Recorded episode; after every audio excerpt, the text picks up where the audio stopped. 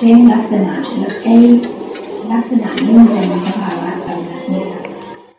ไอเนี่ยนะที่อาตมาบอกนั่นแหละ เราจะมาดูลักษณะเนี่ยมันดูยังไง ไม่เคยดูใช่ไหมอย่าไปกลัวอย่าไปกังวลกับคำว่าเพ่งลักษณะที่เราไม่รู้จัก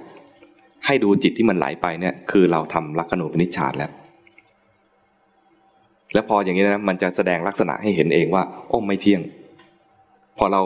ดูอย่างเนี้ย ตอนที่เห็นจิตมันเคลื่อน เราเห็นจิตเคลื่อน ตอนเห็นจิตเคลื่อนเห็นจิต ตอนนั้นจิตไม่เคลื่อนเพราะไอ้ตัวเคลื่อนคือตัวจิต พอไปดูตัวจิตแล้ว มันก็ไปไปดูเหมือนกับอะไรอะนั่งรถแล้วอะไอ้ตัวรถมันเคลื่อนใช่ไหมพออยู่ในรถแล้วนะจะไม่เคลื่อน ตัวรถไม่เคลื่อนเปรียบเทียบนี้ก็ยากไอ้ตัวจิตที่มันเคลื่อนไปเนี่ยนะพอเรารู้จิตไปแล้วเนี่ย จิตที่มันเกิดดับ แวบหนึ่งตรงนั้นเนี่ยคือเห็นจิตเลย ตัวนั้นมันไม่เคลื่อน จิตขณะนั้นมันไม่เคลื่อน จิตตั้งมั่นชั่วแวบเดียว แต่แวบเดียว จิตตั้งมั่นไม่ใช่ว่าไปอยู่กับสิ่งใดสิ่งหนึ่งนานๆจะไปอยู่กับสิ่งใดสิ่งหนึ่งนานๆเนี่ยนะเรียกว่าไปเพ่งอารมณ์เข้าใจไหมไปดูกระติกน้ำอันนี้อยู่ได้นานๆเนี่ยไปเพ่งอารมณ์ ตอนนี้กำลังทำอารัมปนูปนิชฌานไม่ใช่ไม่ใช่จิตตั้งมั่น จิตมันไหลไปเรียบร้อยแล้ว เช่นว่า โยมมาดูพระกำลังพูดอยู่ชั่วโมงกว่าแล้วเนี่ยถ้าไม่ไหลไปไหนเลยนะอยู่แต่พระอย่างเดียวเนี่ยนะมันก็ไหลมาแล้ว มันไม่ใช่ว่าต้องไหลไปที่อื่นนะมันไหลจากโยมมาหาพระแล้วเรียบร้อย มันไหลมาแล้ว ถ้าทำได้อย่างนี้เนี่ยเรียกว่าทำอารัมมณูปนิชฌานเข้าใจไหมจิตมันไหลมาเรียบร้อยแล้ว แล้วจิตของคนปกติทั่ว ๆ ไปเลยคือ มันไหลก่อน มันไหลไปก่อน ไหลไปหาคนที่เรากำลังคุยด้วย ไหลไปหาเรื่องราวในจอทีวี ไหลไปหาต้นเสียง เสียงนกร้องเสียงเรือหางยาว มันไหลไอ้ที่จะเห็น ไอ้ที่เราเห็นกิเลสเนี่ยนะจิตก็ไหลไปไปก่อนแล้ว จิตไปเห็นหน้าคนนี้แล้วเกิดราคะ มันไปเห็นจิตที่ไหลแล้ว แล้วเกิดราคะ การฝึกสติ ดูกิเลสดี คือหมายความว่ามันได้ตัวสติก็จริง แต่ยังไม่พอ เพราะว่าจิตมันไหลไปแล้ว จึงต้องฝึกตัวจิตตั้งมั่น เห็นจิตไหล เข้าใจไหมตัวเห็นจิตไหลเนี่ยจะได้ตัวสมาธิ ปัญญาจะเกิดขึ้นได้นะ ต้องอาศัยตัว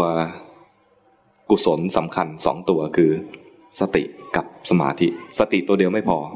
เพราะสติตัวเดียวเนี่ยนะมันจิตมันไหลไปเรียบร้อยแล้ว จึงเกิดกิเลสใช่ไหมแล้วเราไปเห็นกิเลสจิตก็ออกข้างนอกไปเรียบร้อยแล้ว กิเลสดับกลายเป็นความสว่าง มันก็พอใจความสว่าง เคยได้ยินครูบาอาจารย์พูดไหมว่า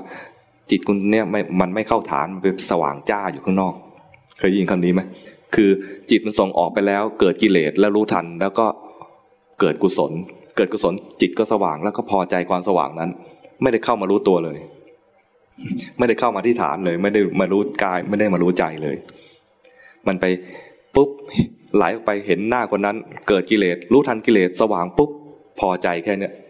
อันนี้เรียกว่าอะไรอะจิตส่งออกไปแล้ว ไปสว่างอยู่ข้างนอกแล้ว ขั้นต่อไปก็คือ รู้ทันจิตไหล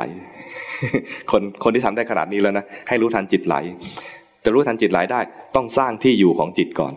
เช่น เห็นกายกำลังหายใจ หรือบางคนก็ใช้อาการเคลื่อนไหวสร้างท่าจังหวะอะไรขึ้นมา หรือจะดูจมูกก็ได้ เริ่มต้นจากตรงนี้ก่อนก็ได้ มันไหลจากจมูกไปหาหน้าใหญ่คนนั้นไหลจากจมูกไปหาหน้าอีตาคนนี้ หรือไหลจากจมูกไปเห็นรูปในตู้ทีวี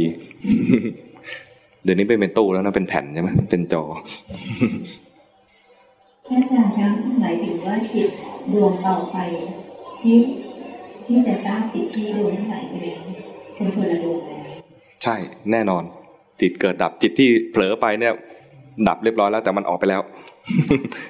จิตที่รู้เนี่ยนะมันไปรู้ตามรู้ข้างนอกด้วย การที่ตั้งนั่นก็คืออันที่เห็นไหใช่ เพราะว่าจิตที่เกิดกิเลสเนี่ย มันไหลไปหาอารมณ์ หาคนคนก็คืออารมณ์นะนะมันไหลไปเรียบร้อยแล้ว มันอยู่ข้างนอก